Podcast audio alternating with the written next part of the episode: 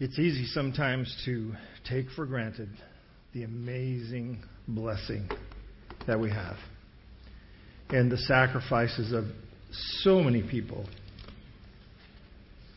thousands and hundreds of thousands that whose names we will never know this side of the kingdom. But we wanted to just take a minute to acknowledge that simple fact this morning. And those of you who have served, those of you who have been in support, and those of you families who have lost friends and family members, I just want to say thank you this morning.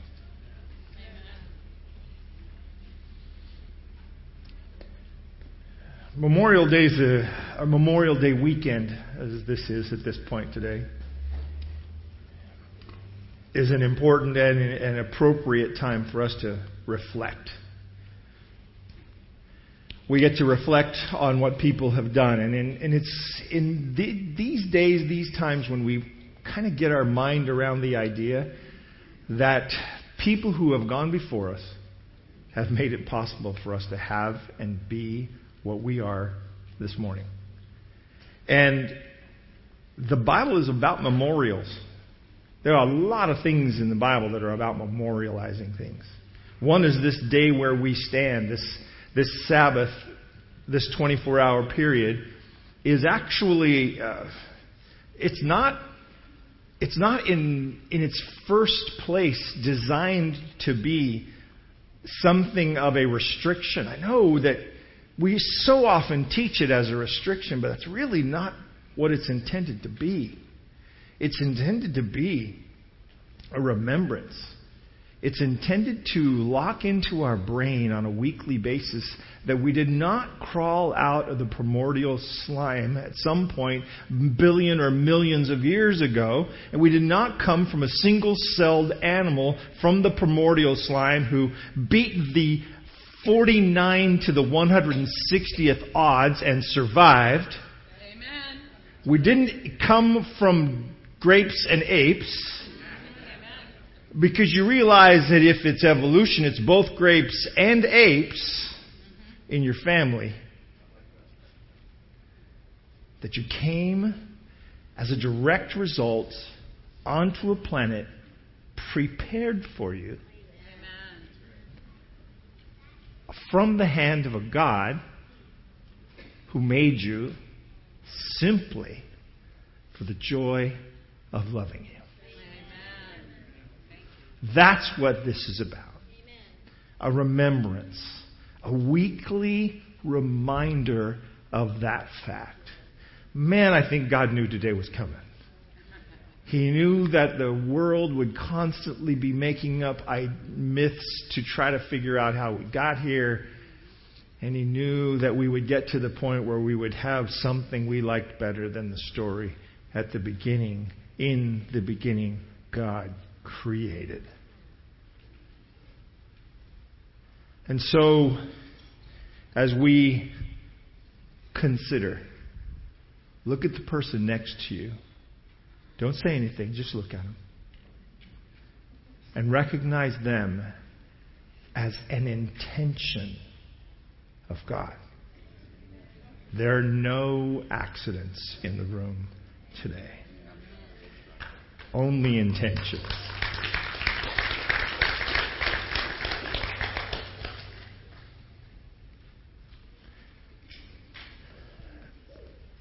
As we kind of get a start on the next chapter of the book of Matthew, I want to I want to put a memorial into your mind.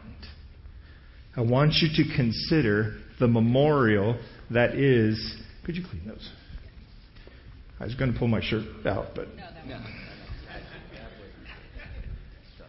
I want to remind you of a memorial that went with Israel for about 1,500 years before the arrival of Christ.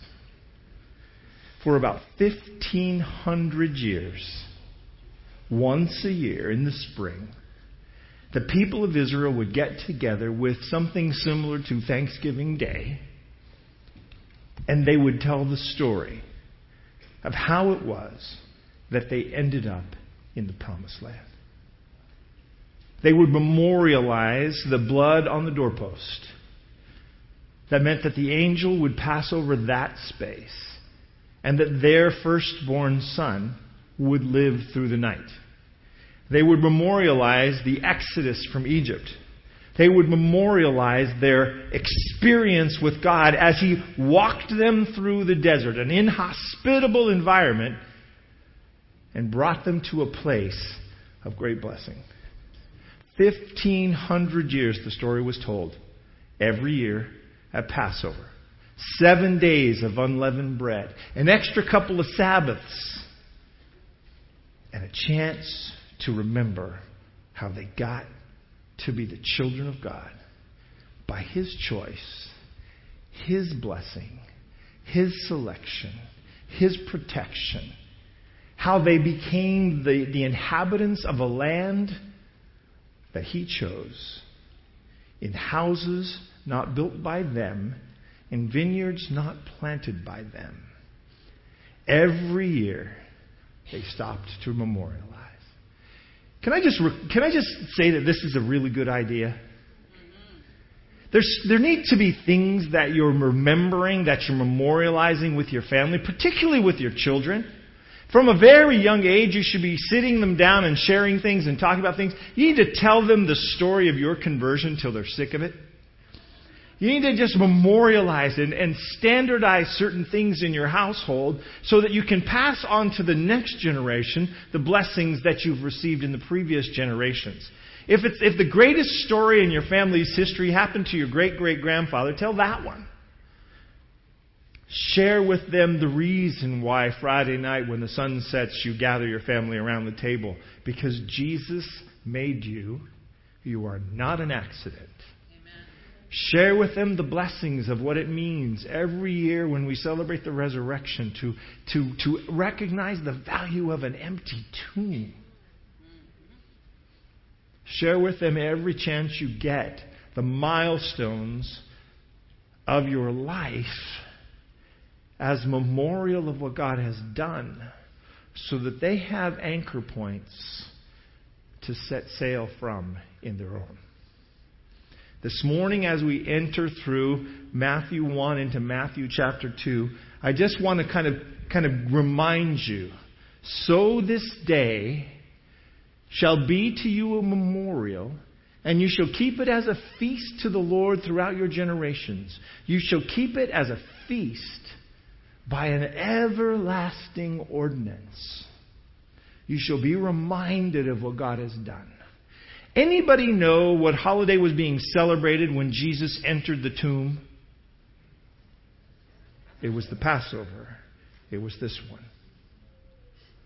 Any anybody remember anybody remember that that day that day was the day when the blood of the lamb was spilled placed on the doorpost so that the children the family would be protected by the blood. And as it ran down the cross, spilled out on the planet, it flowed round the world to every nation, kindred, tongue, and people and offered blood for them. The memorial that Israel had been saving themselves up for the memorial that Israel had been continuously putting forward to their families came into a collision with its respondent correspondent part in Christ that day. As Matthew opens up the book, as he writes the tract for the Jewish Christians, the, the Jewish uh, non Christians, to try to explain to them why they should follow this Messiah.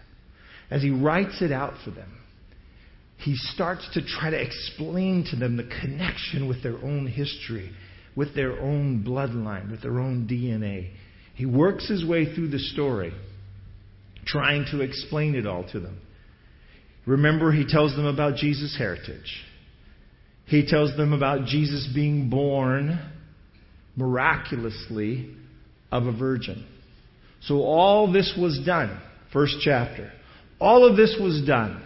Mary being told about, the, about this by the angel, Joseph being awakened in the night from his dream. So all of this was done that might be fulfilled, which was spoken by the Lord through the prophet saying, Isaiah chapter 7, verse 14. Behold, the virgin shall be with child and bear a son, and they shall call his name Emmanuel, which is translated God with us. Guys, he comes from the right heritage, the right bloodline. Blood sprinkled with the blood of Gentiles. Expand your understanding of who he is and what he's done. He came through a birth by a virgin, through the, the empowering of the Holy Spirit. That God entered the earth as a tiny little speck and grew through the process you grew through. Broke through the womb and entered our world. He's trying to help them and us understand that Jesus Christ was no accidental birth either, no ordinary birth either. He was a direct descendant of Abraham a direct descendant of David. He was the intentional act of God, and he was the plan for our rescue. He introduces the facts because the story is so important. You have to build the story from the bottom up. Established Jesus bloodline. He argues that he was born of God, and then we start chapter 2, shows that he is from the right place.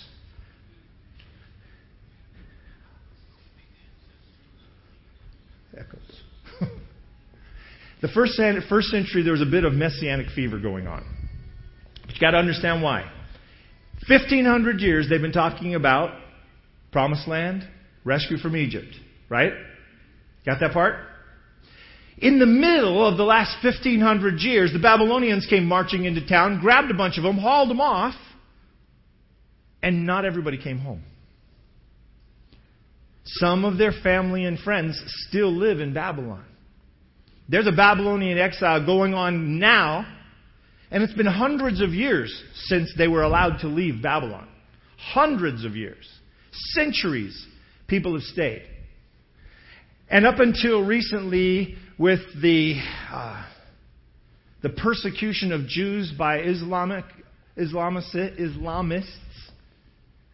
until recently, there were massive numbers of Jews in modern day Persia, which is Iran, and modern day Babylon, which is Iraq, and modern day Assyria, which is kind of northern Iraq up near the Russian border.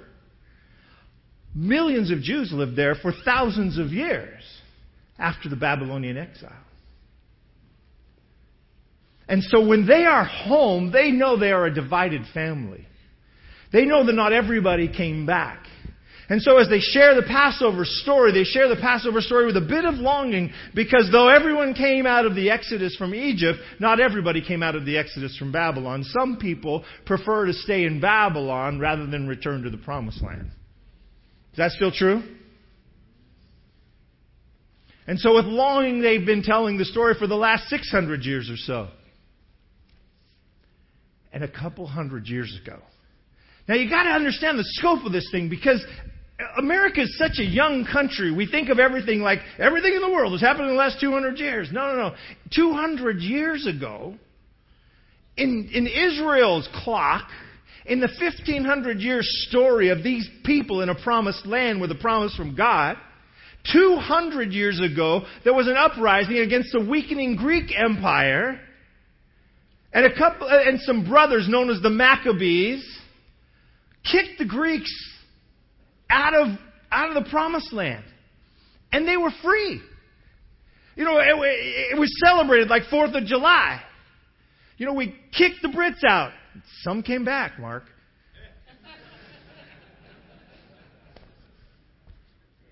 More and more taking over the place. They, it's, it's celebrated just like that. The Greeks are gone. They're, they're free. They have sacrificed. People have worked and, and sweated and bled and died so that they could have that freedom. And for like almost 200 years, they were free of Greeks. They were free of Babylonians. They were free of Assyrians. Nobody was in charge of them but them. They were a free, independent country. And now, just for the last few decades, Rome has decided that it wants to control this too.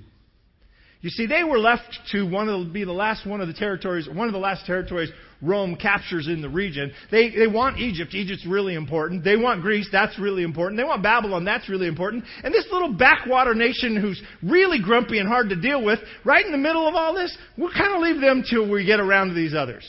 Let's deal with the big fish and then we'll come into this little pond and deal with that perch later. And so they finally, over the last few decades, have grabbed hold of the perch and made it behave. And they've built a little Roman castle right on the wall of the temple. And they have their guards marching around in their helmets with their spears and their swords, peering into the temple to make sure nobody's messing around.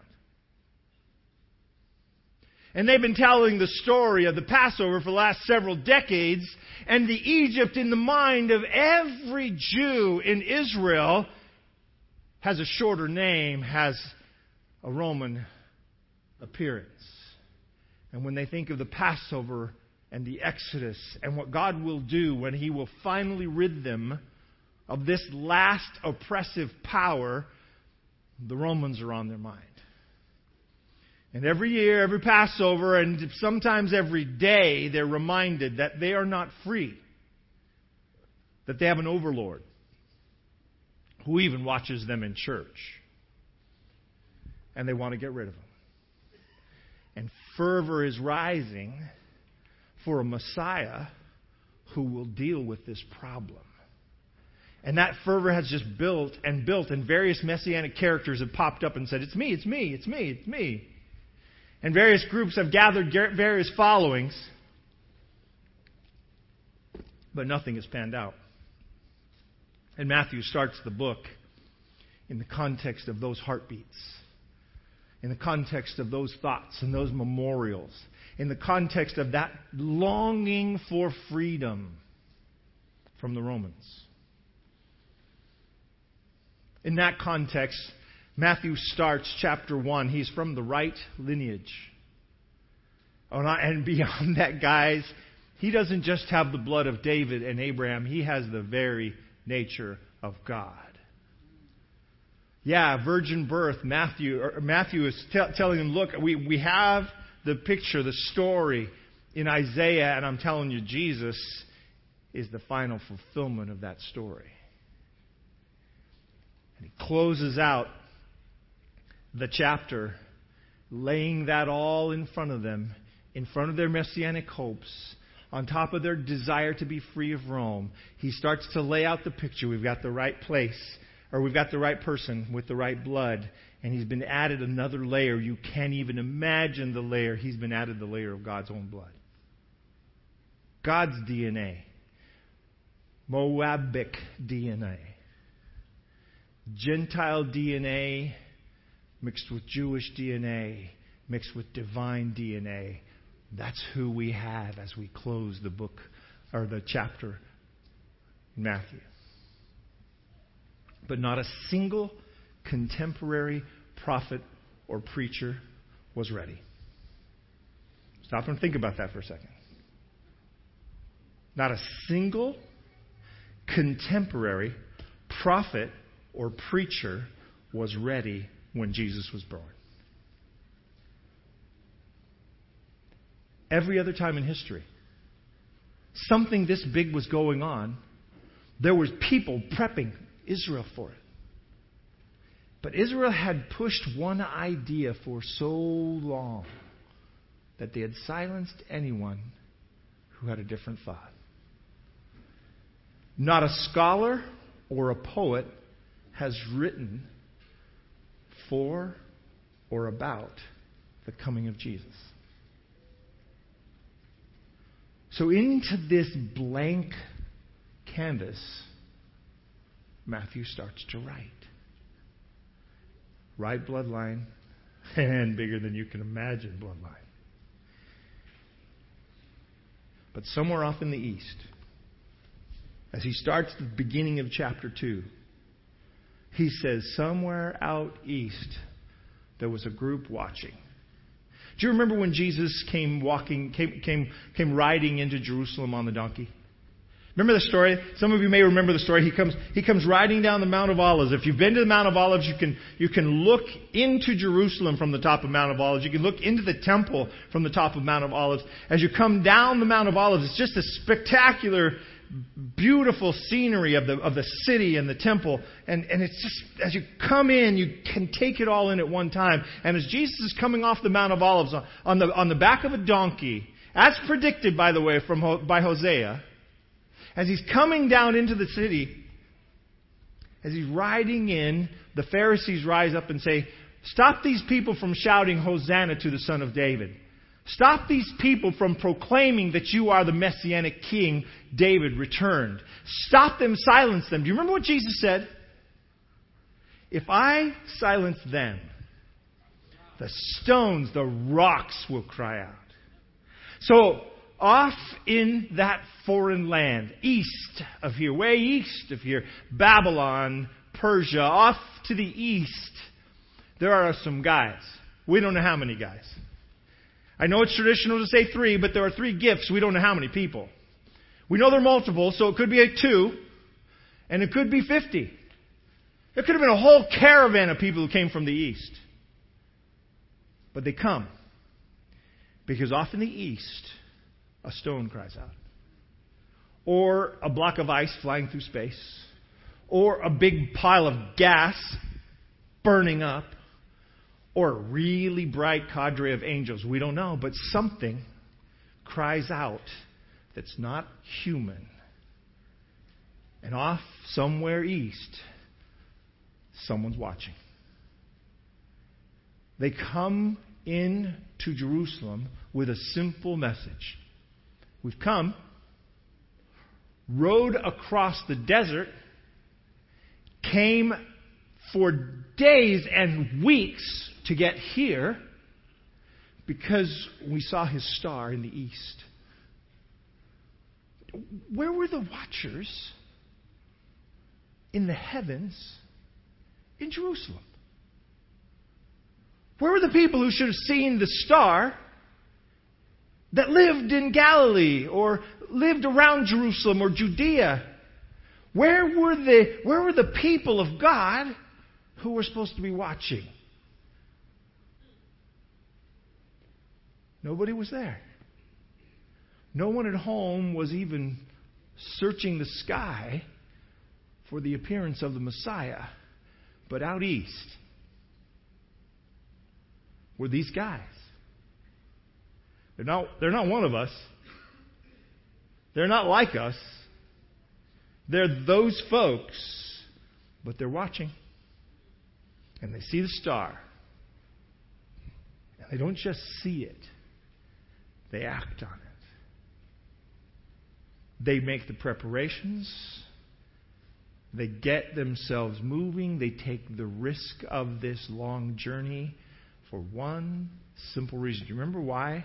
Remember what they told Herod when they got to the promised land and they went to the place where they thought a king would be recognized? Certainly, some scholar, some prophet, some poet, somebody here in the king's house will know about the arrival of this star out of Jacob. And Herod's clueless. He, he's been really busy, Herod. I mean, he's built so many spectacular things Herod has. I mean, his house down on the Mediterranean, I mean, it had to have taken an army of people years to build. It's, it's, it's magnificent. It, it's, it's as long as a couple of city blocks. It's got, it's got pools down by the ocean where he's got warm water and medium water and cool water, and the final water is the actual ocean itself washing into the pool and filling it up at high tide.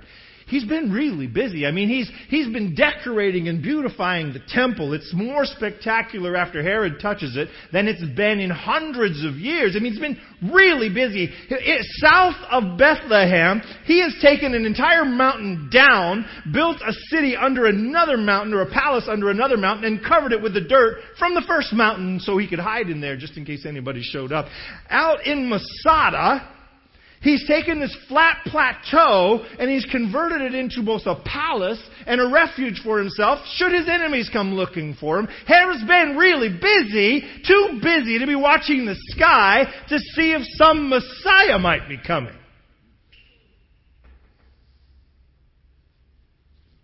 Hmm. If the devil can't make you bad, he'll make you busy. Herod was both, both bad and busy. And sometimes just busy being bad.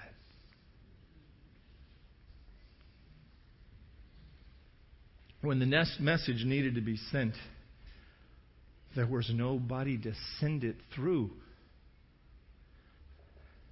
There was no preacher in Israel to send it through. There was no prophet who was listening for God's voice to send the message.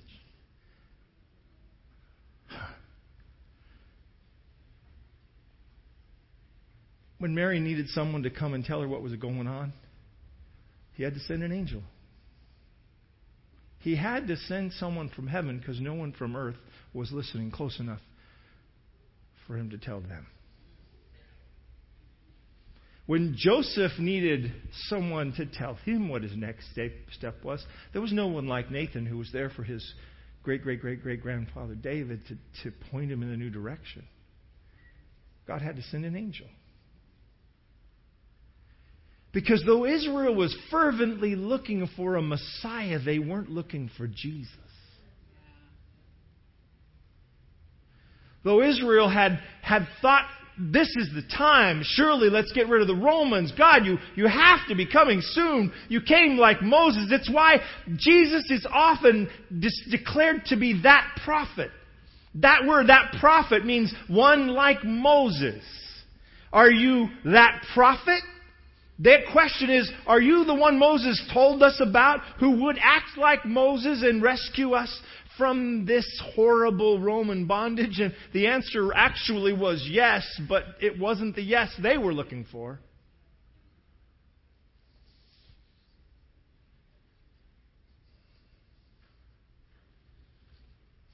What's, what's the picture that you painted in your brain of who's coming for you? And does it hold any biblical water? What, what have you designed your picture of God around? Who are you waiting for? Are you okay if when Jesus comes in the clouds, he doesn't line up with what you had in mind? Chances are he's not going to.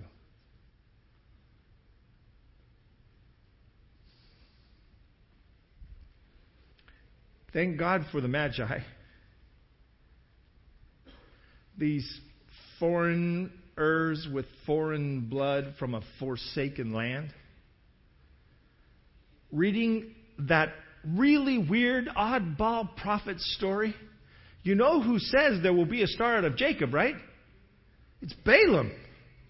We're not sure who Balaam's actually serving. He tries all kind, all manner of crazy behaviors. That seems to be the prophet these people have been reading because when they're looking for a star, there's only one predicted star, and it's from Balaam's prophecy when he is trying to curse Israel and God won't let him, and he says there will be a star out of Jacob. It's the only one mentioned. These foreigners in their forsaken land and with their weird oddball prophet are, got, are getting it right.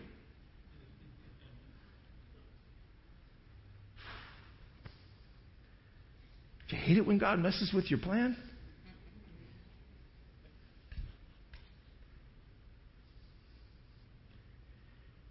When Matthew's telling the story, he's upsetting everybody's apple cart. This is how it's going to work. This is the bloodline of Jesus, and it's got some mingling in there.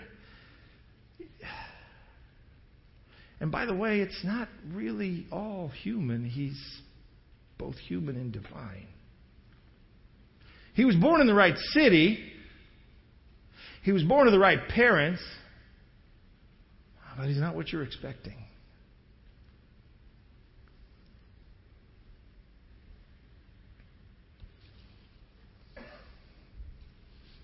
If he says anything, he says God is not bound.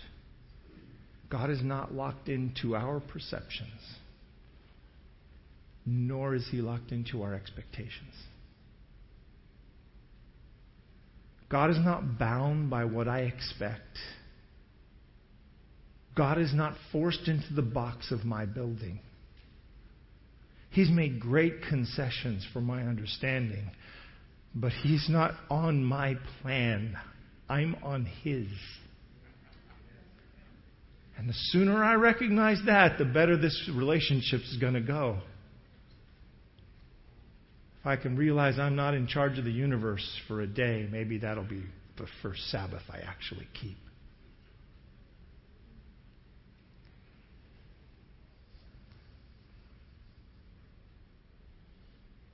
So Matthew says he's from the right bloodline. Though I have to tell you guys, there are some Gentiles in there.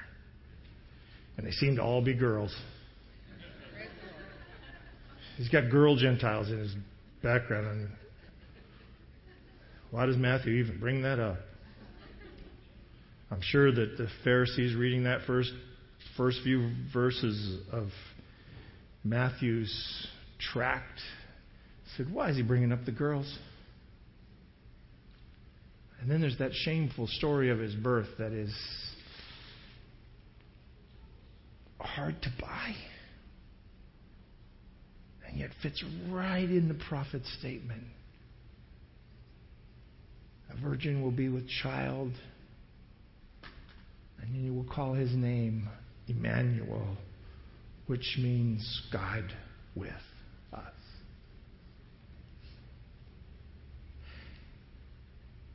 And chapter 2 says, when he, he was born, now when he was born in Bethlehem, the city of David, the, the city of David's birth, and when he was a young guy, some foreigners with some crazy thoughts from a prophet we're not sure about came to worship. Because they recognized the star in the east and followed it to the bedside of the king.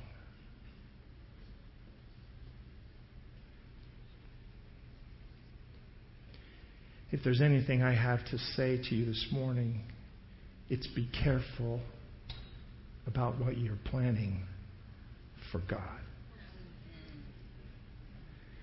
We are a people who have for the last 2,000 years been listening to and telling a story about the coming of the final day and the Messiah's return. As Christians, for 2,000 years, we've been telling the story of the return of the Messiah. And as Seventh day Adventists, for almost 200 years, we've been specifically aiming that, that, that, that picture at a, at a very narrow target, and the target has gotten very specific in some folks' mind. And there are some among us who think they can pick the day and the time and the arrival and how he's going to look and how he's going to dress and what he's going to say, and they've got it so figured out that it scares me, honestly. Because the Pharisees had it down to the letter. They had it all figured out, and he didn't do what they expected, so they rejected him. Be careful what picture you're building because God has a way of breaking out of your box. And some some folks from east of here might show up one day with an answer you didn't expect.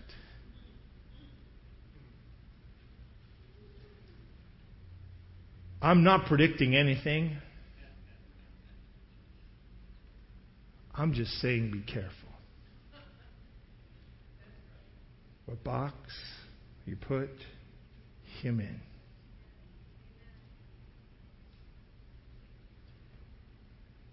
When Jesus comes, we will all be shocked.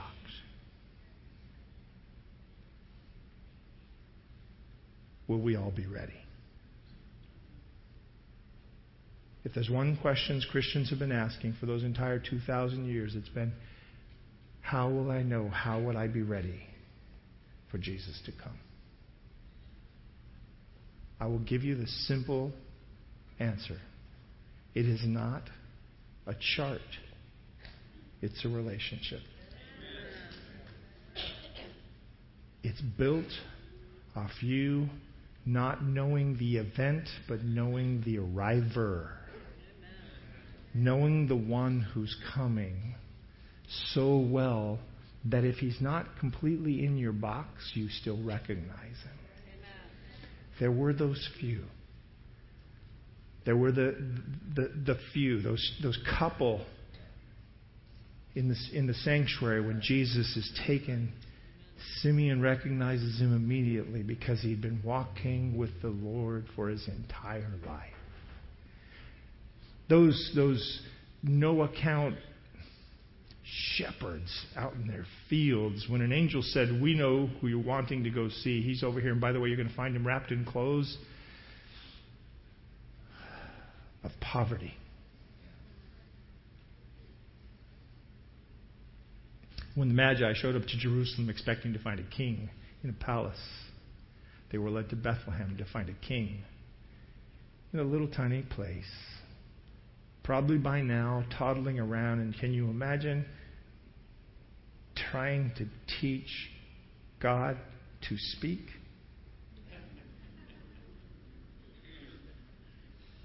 Say, Mama. The voice that spoke the earth into existence. And he put himself in the hands of a young woman from Nazareth.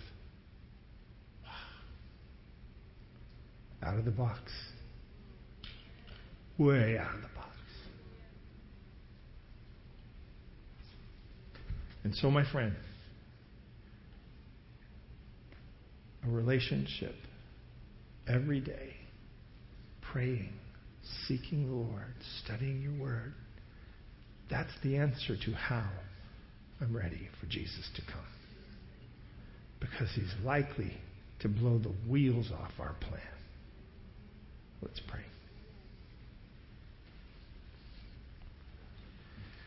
Father God, it's it is way beyond our comprehension what you have in mind. We expect to see Jesus come.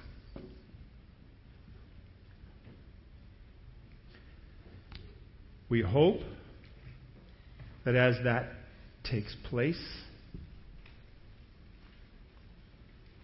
we will be there. We'd like to see it live.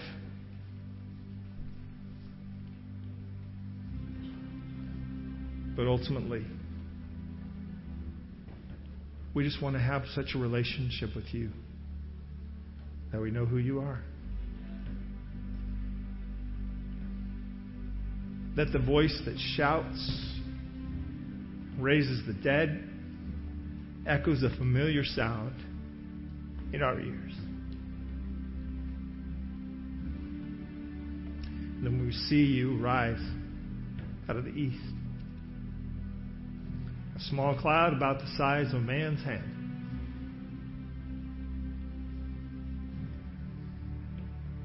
Who will be among those who know who you are Look up into the heavens and say, This is our God. We have waited for him. He will save us.